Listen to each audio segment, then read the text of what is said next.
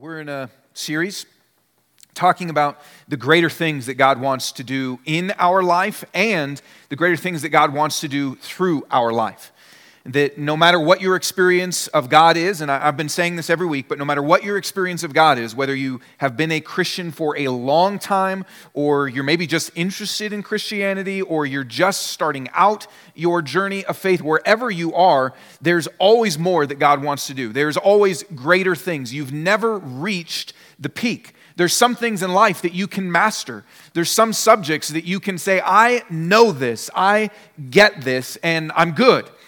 But with God, there is always more. There's always more to experience of God. There's always more to uh, know of who God is, always more areas of our life where we can allow God to work more in us, and more areas of our life where God says, I can work through you. It's not the end. You haven't reached the cap of what I want you to know of me and what I want you to experience of me in your life. So there's always greater things. And we've been taking these weeks, it'll be a total of eight weeks when we are done. And, and we've been exploring what does that look like? What does that mean? How do we access that? What are some of those greater things that God has in store for us and desires for us? And, and this week, probably, someone in your life was struggling. This week, probably someone in your life needed help in some way maybe suffering in some way, or uh, maybe wrestling in some way, emotionally or spiritually. Probably, whether that was a serious kind of sit down conversation, or maybe it was just a casual kind of statement that was made, probably for most of us, someone in your life shared something with you that was hard, that was difficult that was challenging for them, or maybe you just observed something. Maybe they didn't share it, but you saw things in their life. And you said, man, this looks like this is hard for them, or maybe it's not so much on the suffering side. Maybe you saw things in someone's life this week and you said, man, I see areas in their life where they're going astray, where they're making choices to disobey God. Probably for most of us, again, whether serious, sit down, or casual, there's someone in our life, maybe a friend, a spouse, our kids, a coworker, someone in community group, where we saw the difficulty, the sin, the suffering, the struggling in their life.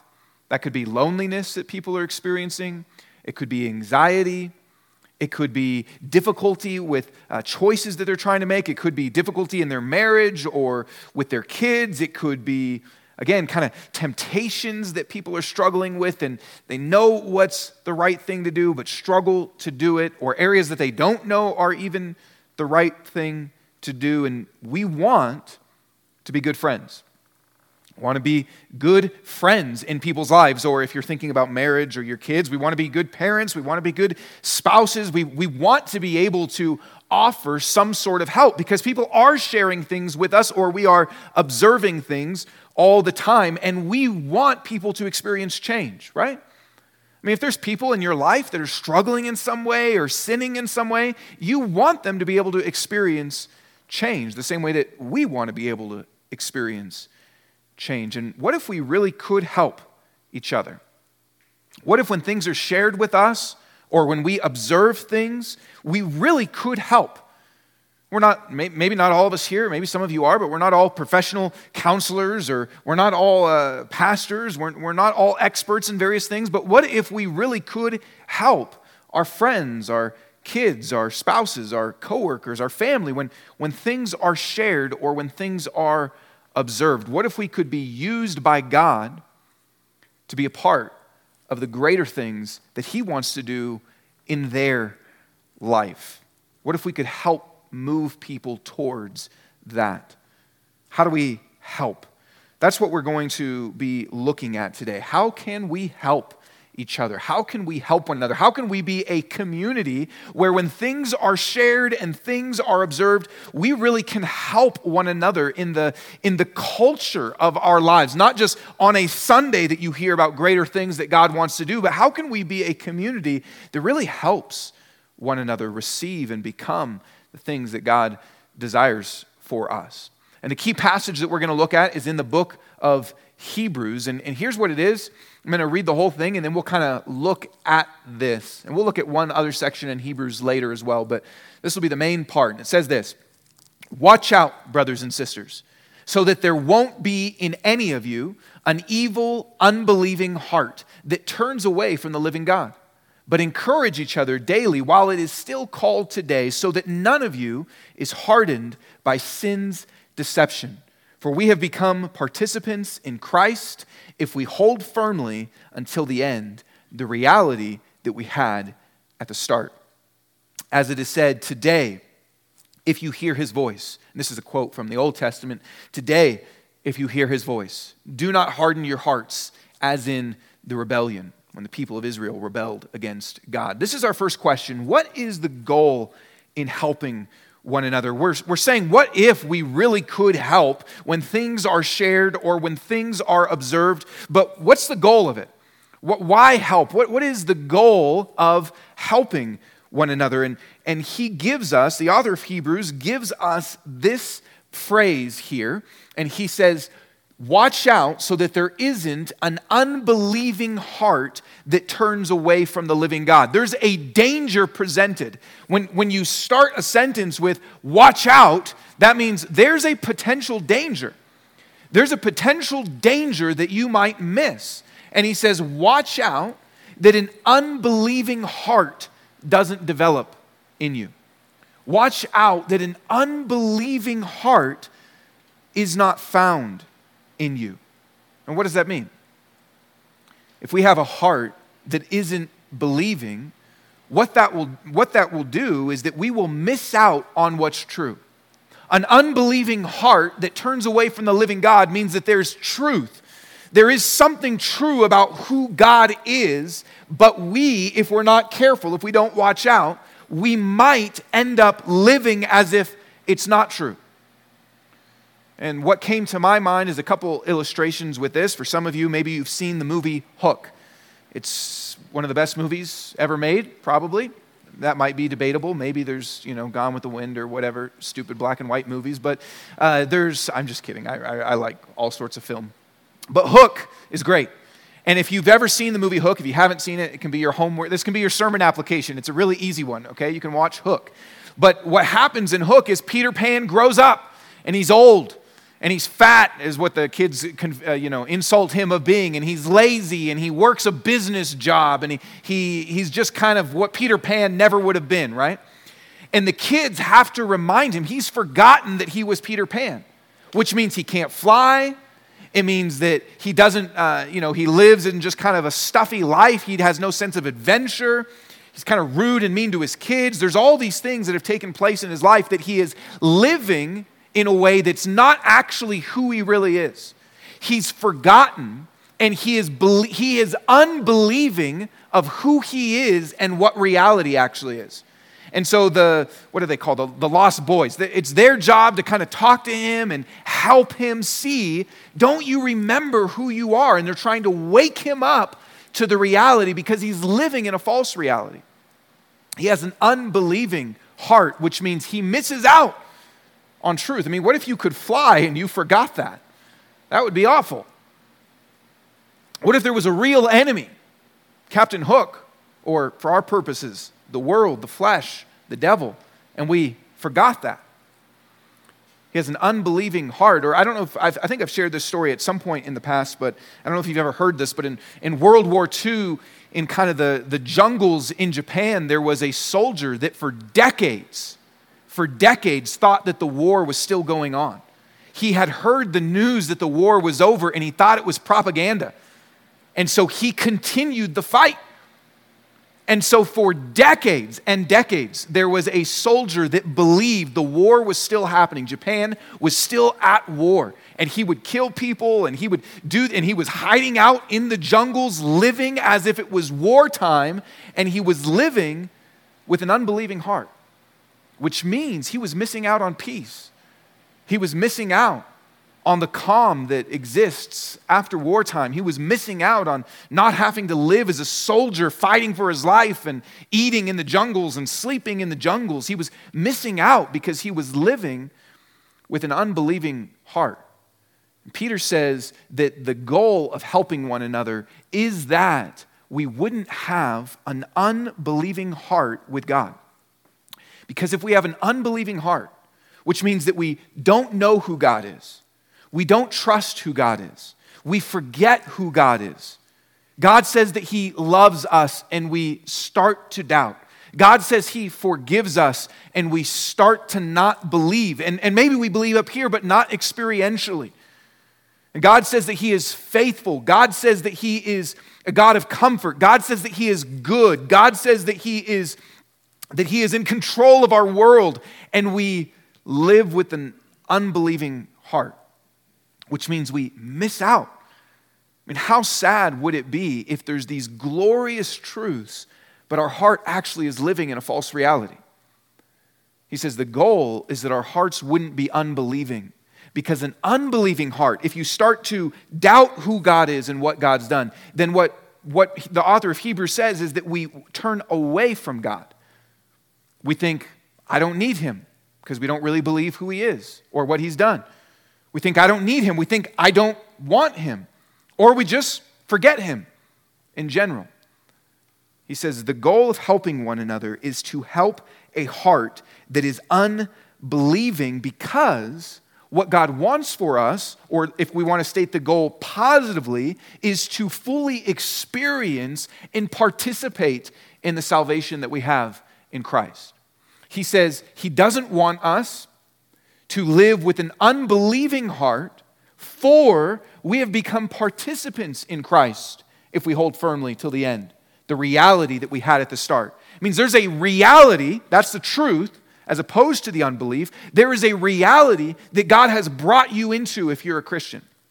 There are things that you have participated in with Christ if you're a Christian that in Christ, and, and if you remember from the first week, for those of you that were here, we talked about all the things that are true of us in Christ, that we've been forgiven, that we've been redeemed, that's set free from the bondage of sin and death, that we've been raised with Christ, which is that we have been give, given new resurrection life, that we died with Christ, which means our sins have been forgiven and put to death, that we have been adopted in Christ into the family of God. There's all these beautiful truths that are true of us because we have participated in Christ. That's what is true. That is the reality that he wants us to live in and experience. One author, uh, pastor, his name is Tim Chester, and he's kind of broken down four truths about God, and, and um, they're in some sense a little reductionistic. They're not the only truths about God, but I think they're a helpful picture of what the Bible says is true about God, about th- what is true for us in God. And he calls them the four G's, and one is that God is good. God wants us to live in the reality that He's good. There's so many temptations and so many things that often we walk away from God because we believe this is good and I've got to pursue good. But what if we believe there's a God that is good and wants your good? Do you believe that God wants your good, that He is voraciously fighting and working all things for your good? If we believe that, man, it's easier to obey. If we believe that, we trust Him even when things aren't going the way that we want them to go. But if we have an unbelieving heart, we don't think that we have a good God, we start to fight for it on our own. We try to pursue our life and what's good for us on our own. That God is good, that God is great, meaning that He's in control. Doesn't so much of our stress in our anxiety in our lack of peace come from wanting to control things in a certain way and yet fearful that it won't work out? But what if we knew that God is great in the sense that He is above all things and over all things, and He's the one truly in control? That we participate in Christ, we know we have a God who is in control even over the worst that's ever happened on this earth, the death of God Himself in Jesus.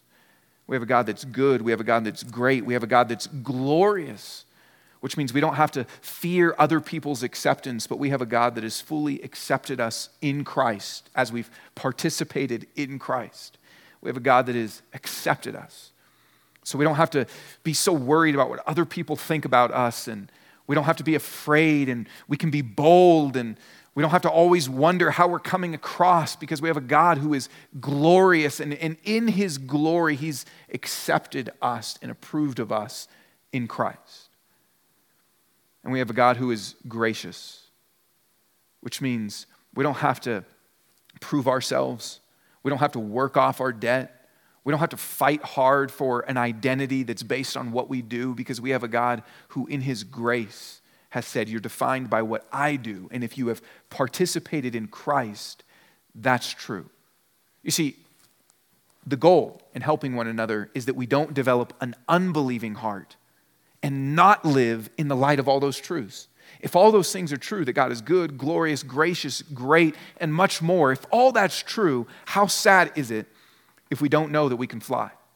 How sad is it if we don't live with what's true of us and of Him? So, the goal of what God wants is for us to know and share in all that He is, to live in that belief. But here, here's another question that's important from this text. Why do we need help? And I could have italicized this. Why do we need help from others? Because we may confess, we may assent to the fact that, yes, I, I want that goal. I want to live in the reality of all that God is. If, if God is saying all this, I don't want to live as if that's not true. I don't want to live as if I've got to fight to, to, to figure everything out on my own because it's just me, or I've got to prove myself, or I've got to get approval because I need it from somewhere, or I've got to find, I've got to fight for my own good because no one else is. I, I've got to do that. We, we don't want that. We might believe that. We might understand that that's a goal, but why do we need help from others to get that? Why do we need help from others? Because what the author of Hebrews could have said is I don't want you to have an unbelieving heart.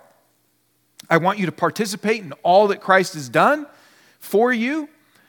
So, read your Bible. So, pray.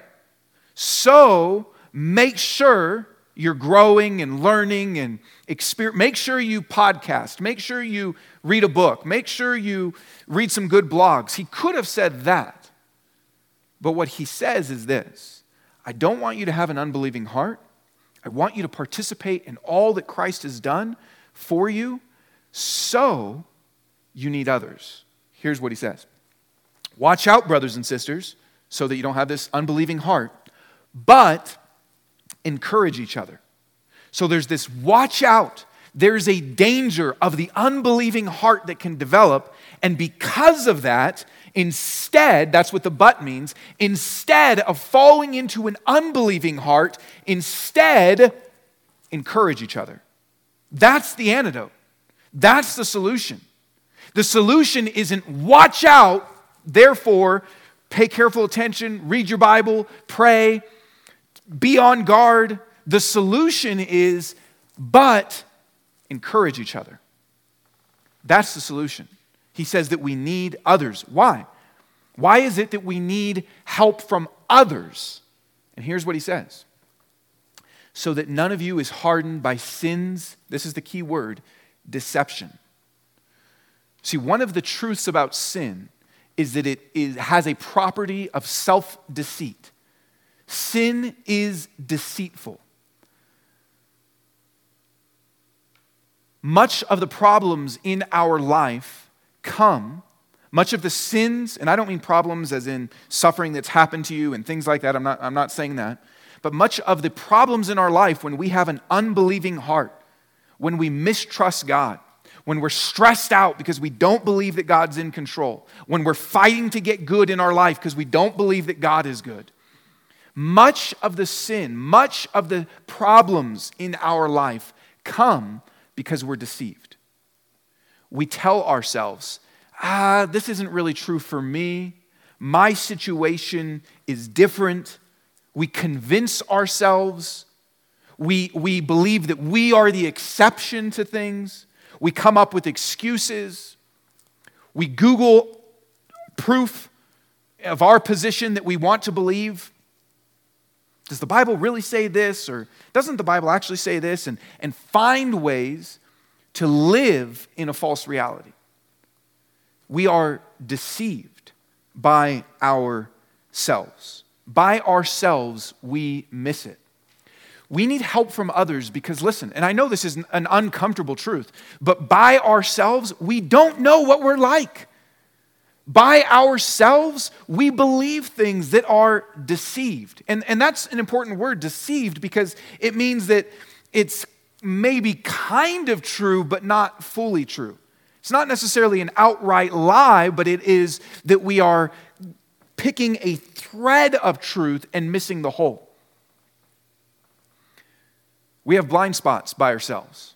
You know, in a car, there are blind spots, and you need mirrors, multiple mirrors, and some mirrors have even an extra mirror that show you where the blind spots are because you can't see everything by yourself. You can't see everything by yourself. Many of us maybe have had some time in our life when someone said, Hey, do you know that you have something in your teeth? Or do you know that your fly's down? Or you know you have this in your hair? Or what? And we needed someone else to point that out to us because we couldn't see it on our own. Have, have you ever listened to your voice on a recording and you go, Oh, what the? I don't sound like that, do I? And everyone around you is like, Yeah, that's what you sound like. I, I take that laughter as that's, that's true, right? Because we don't know what we even, listen, you don't even know what you sound like. You sound so much worse than what you sound like. You have no idea. You don't even know what you look like. Because when you look in the mirror, that's a reverse you. That's not the real you. That's a fake, that's a, a, that's a this is us you, if you've seen that movie. That's not even the real you. That's a flipped version of you. That's a backwards you. We don't even know what we look like. We don't even know what we sound like. We need other people in our life to say, here's what's going on. Because apart from that, we are deceived. Have, listen, haven't you ever, haven't you ever convinced yourself that something was good? And all the other people around you were like, this isn't good, this isn't good. And then maybe a year later, or maybe three months later, you're like, ah, why didn't anyone tell me that? Well, how did I end up here? And everyone's like, ah, we tried to tell you you shouldn't have taken that job, or that wasn't a good person, or that wasn't the best choice, or we tried to say that, but you didn't really listen. See, we need the help from others because the author says, by ourselves, we're deceived. By ourselves, we are deceived. And what that does is harden us so that none of you is hardened by sin's deception. When we are deceived, the result is that we are hardened. What hardened means is that the truths of who God is, the truths of what God's done for us, the belief, the truths of what it means to live in that reality, to participate in that reality, it means those truths can't get into us. That there's a wall, there's a hardened wall. When we deceive ourselves, we are building up defenses, which means it becomes harder and harder to listen to God. It becomes easier and easier not to believe.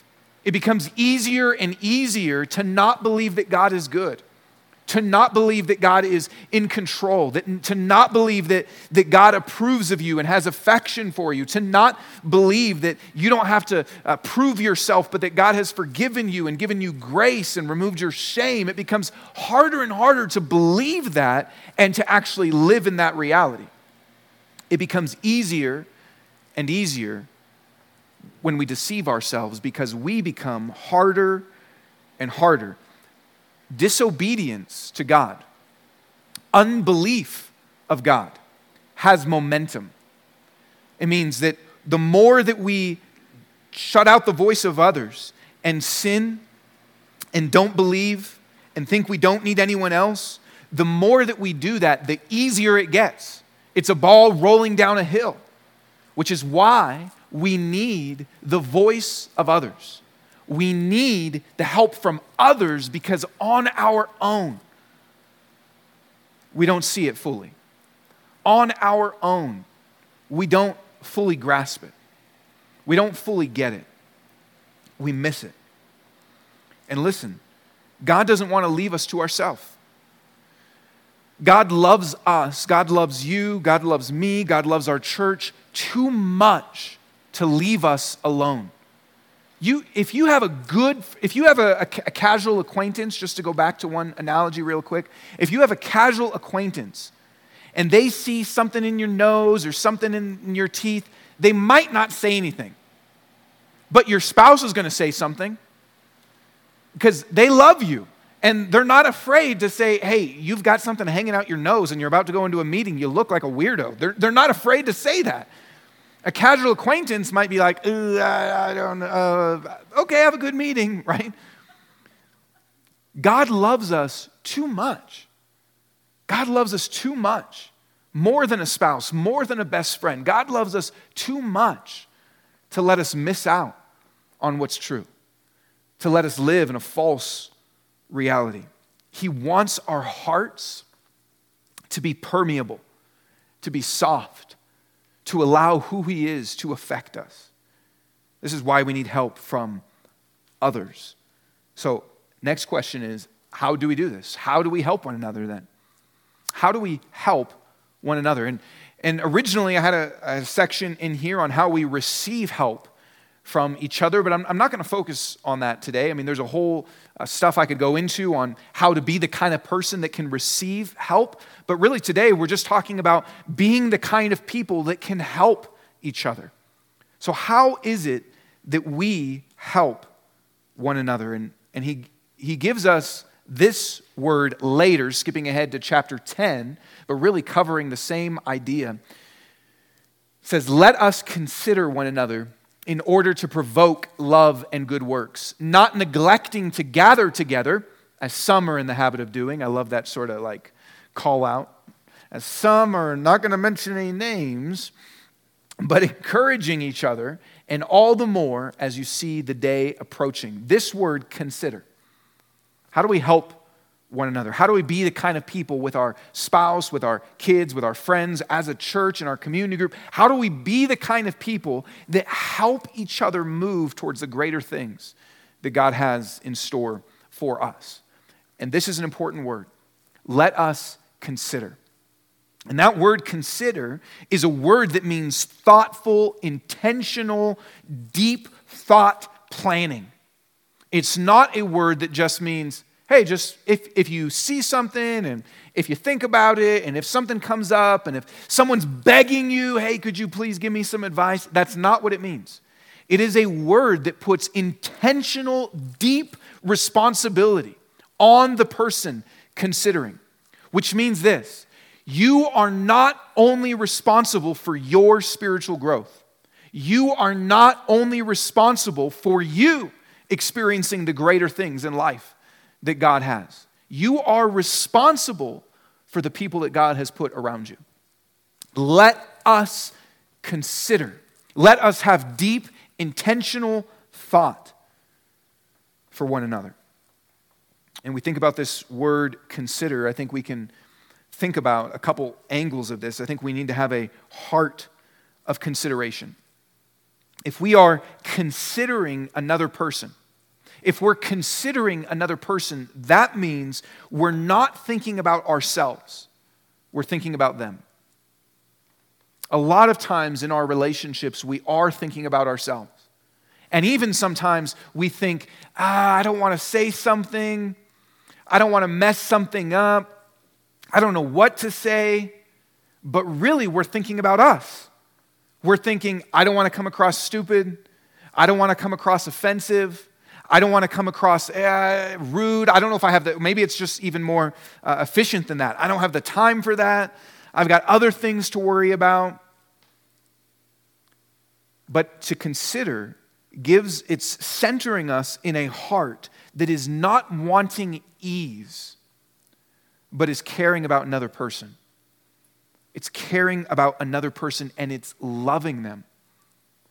If you do what that verse says to consider one another in order to provoke to love and good works, that is a heart that says, I care about you. I love you.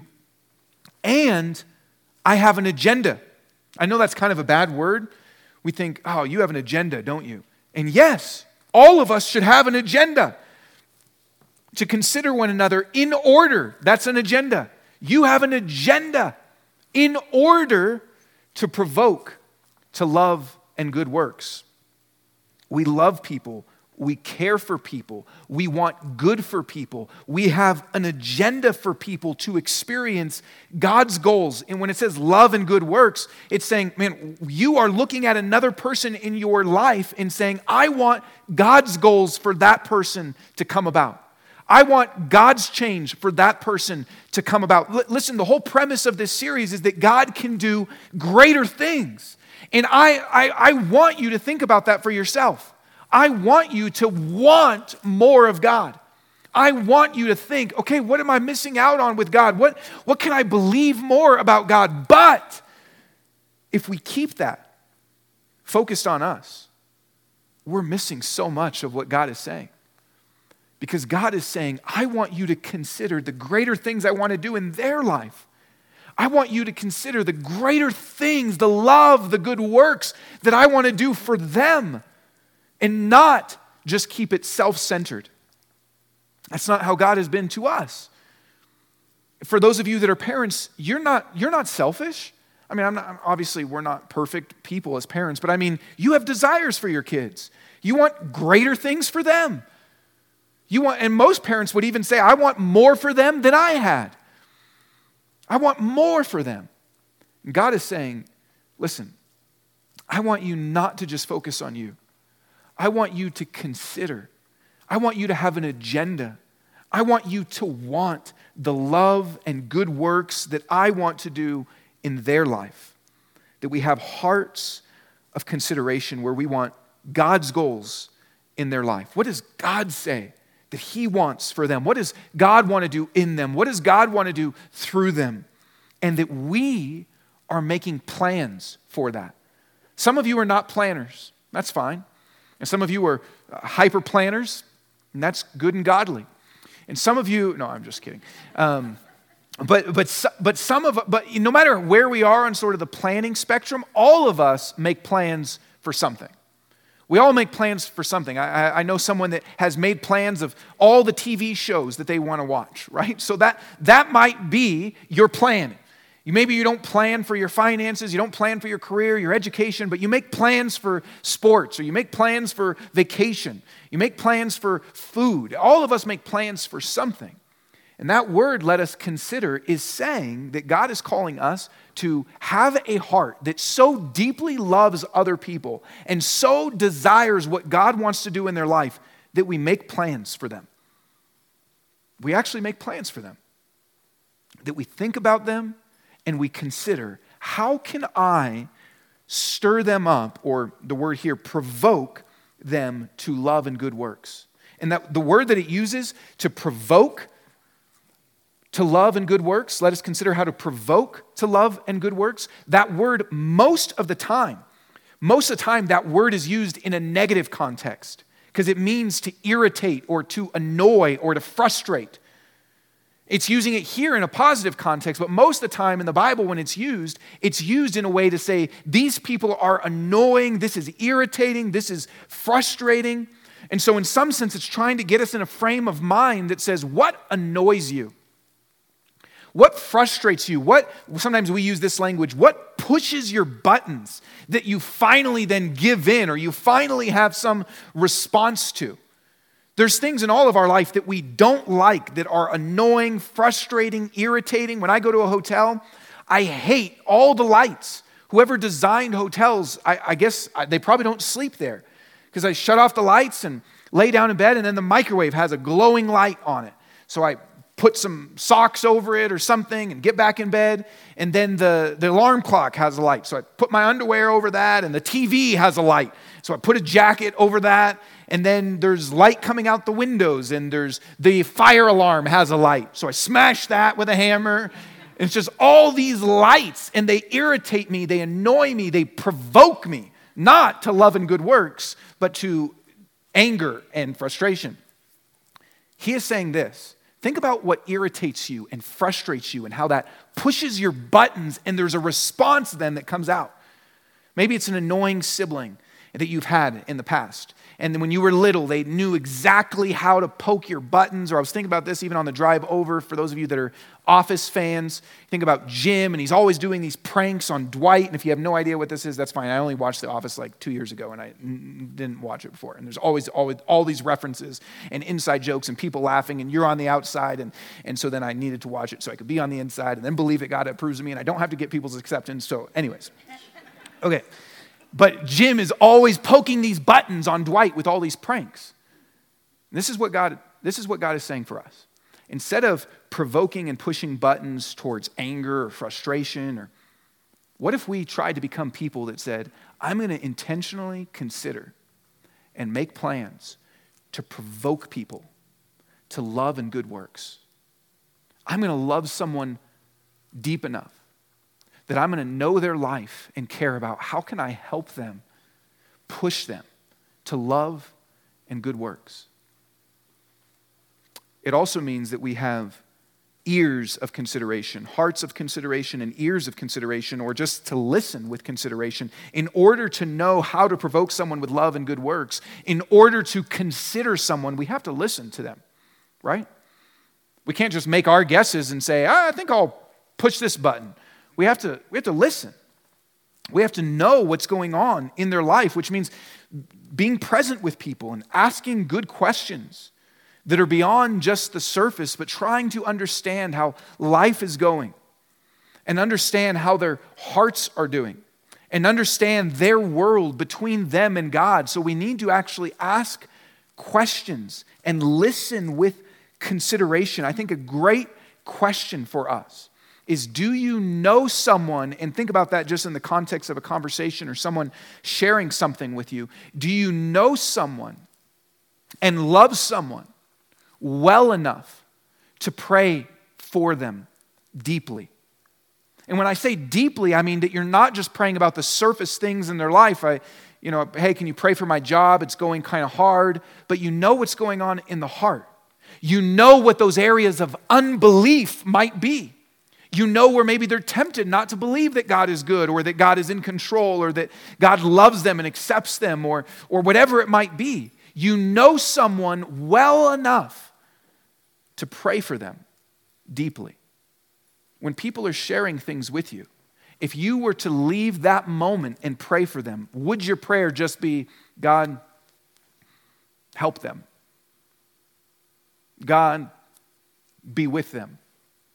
That's fine, but that means maybe we haven't listened with consideration. Maybe we don't know the areas of unbelief that they might be leaning towards. And so we must have hearts of consideration, which is really just saying, I'm deeply for them and I'm, I'm willing to invest in even making plans to push them toward what God has for them.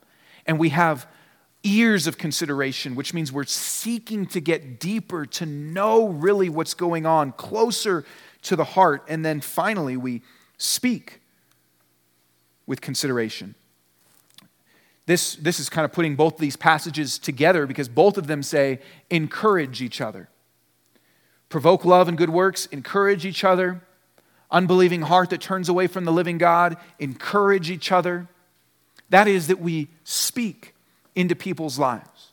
That we actually use our words. And again, sometimes we think that's not my place. I don't want to say anything. I don't want to offend anyone. I don't want to step on anyone's toes. But love is never silent. That is so important. We, we looked at this in Proverbs, if you were here uh, during the summer, where Proverbs says that open rebuke is better than hidden love which equates a rebuke or encouragement or exhortation with love. Because a lot of times we say, oh, yes, of course I love that person, but we're hiding it if we don't speak. Love is never silent. Now, obviously, obviously, obviously, and I guess, I mean, I just want to make sure you understand, it doesn't mean that we yell at people, that we're harsh with people, that we're rude to people. It doesn't mean any of that. But it means that we consider deeply, we listen deeply, and then we speak to people. We encourage them towards belief. As we have a heart that's for them, and as we, as we have listened to them, we speak words to help their belief, that we encourage with truths of who God is. The speaking is not simply stop doing that. The speaking is don't you see who God is? Your heart is unbelieving. Don't you see that God is good? Don't you see that God is gracious? Don't you see who God? We're speaking to help bolster belief. How do we help one another? We consider the other person with our hearts, with our ears, and with our words. Listen, God loves us so deeply. God loves you so deeply. He loves the people in our life so deeply that He wants us to have attentive, considerate care. People that actually see and, and don't just give broad truth, but say, I know what's going on here and I want to help your heart. God wants to apply who He is specifically to each of us. And the final question is this when do we help one another? When do we do this? Sometimes we might think, okay, maybe for big giant stuff that's exploding in my life, then maybe I need someone's help. Maybe if there's these major decisions and giant things happening, then I'll ask my community group or my friends. Or maybe if when there's huge things going on in my kid's life or my spouse's life, then I'll say something. But over and over and over again, what's repeated is a habitual, daily interaction encourage each other daily. Today, if you hear his voice, not neglecting to gather together, which is the regular time here and in homes. All the more, which means you're encouraging each other, but do it even more. It is impressing upon us that this is a culture. The when of when we help one another is not simply in giant situations, it is daily. Why? Because we have issues daily, because we're tempted to unbelieve daily, because our hearts forget God daily. And God wants to give us a daily interaction. Here's what that also means. If it's daily when we help one another, you know what that means? And I've already said this, but I just want to impress it again. If it's daily interaction, you know what that means? It's not just supposed to be for, for professionals. It's not just supposed to be for pastors. It's not just supposed to be for mentors. Some of us say, okay, yeah, I know I need help. I need to get a counselor. Maybe. I know I need help. I need to meet with a pastor. Maybe. I know I need help in my life. I really wish I had a mentor. Maybe. But you know what God wants even more for us than experts? He wants community. He wants daily interaction where people really see the unbelief and the drift and the deceit and the hardening. And He wants us, listen, this is how God is so good. He wants us to live in a culture where we are daily reminded of who He is. God doesn't want a single day to go by where you forget how good He is to you. God doesn't want a single day to go by where you forget the participation in Christ that is ours. He never wants us to forget that. He never wants us to drift away. Every day, I tell my kids every day I love them. I don't wait weeks and then say, oh, just in case you forgot, I want you to know as you go to bed, I love you. Have a good night. Every day. I tell my wife every day. I don't, I don't wait 10 years and say, hey, you know, it's true what I said on our wedding day. That's still true. I'm not, never going to leave you and I, I love you.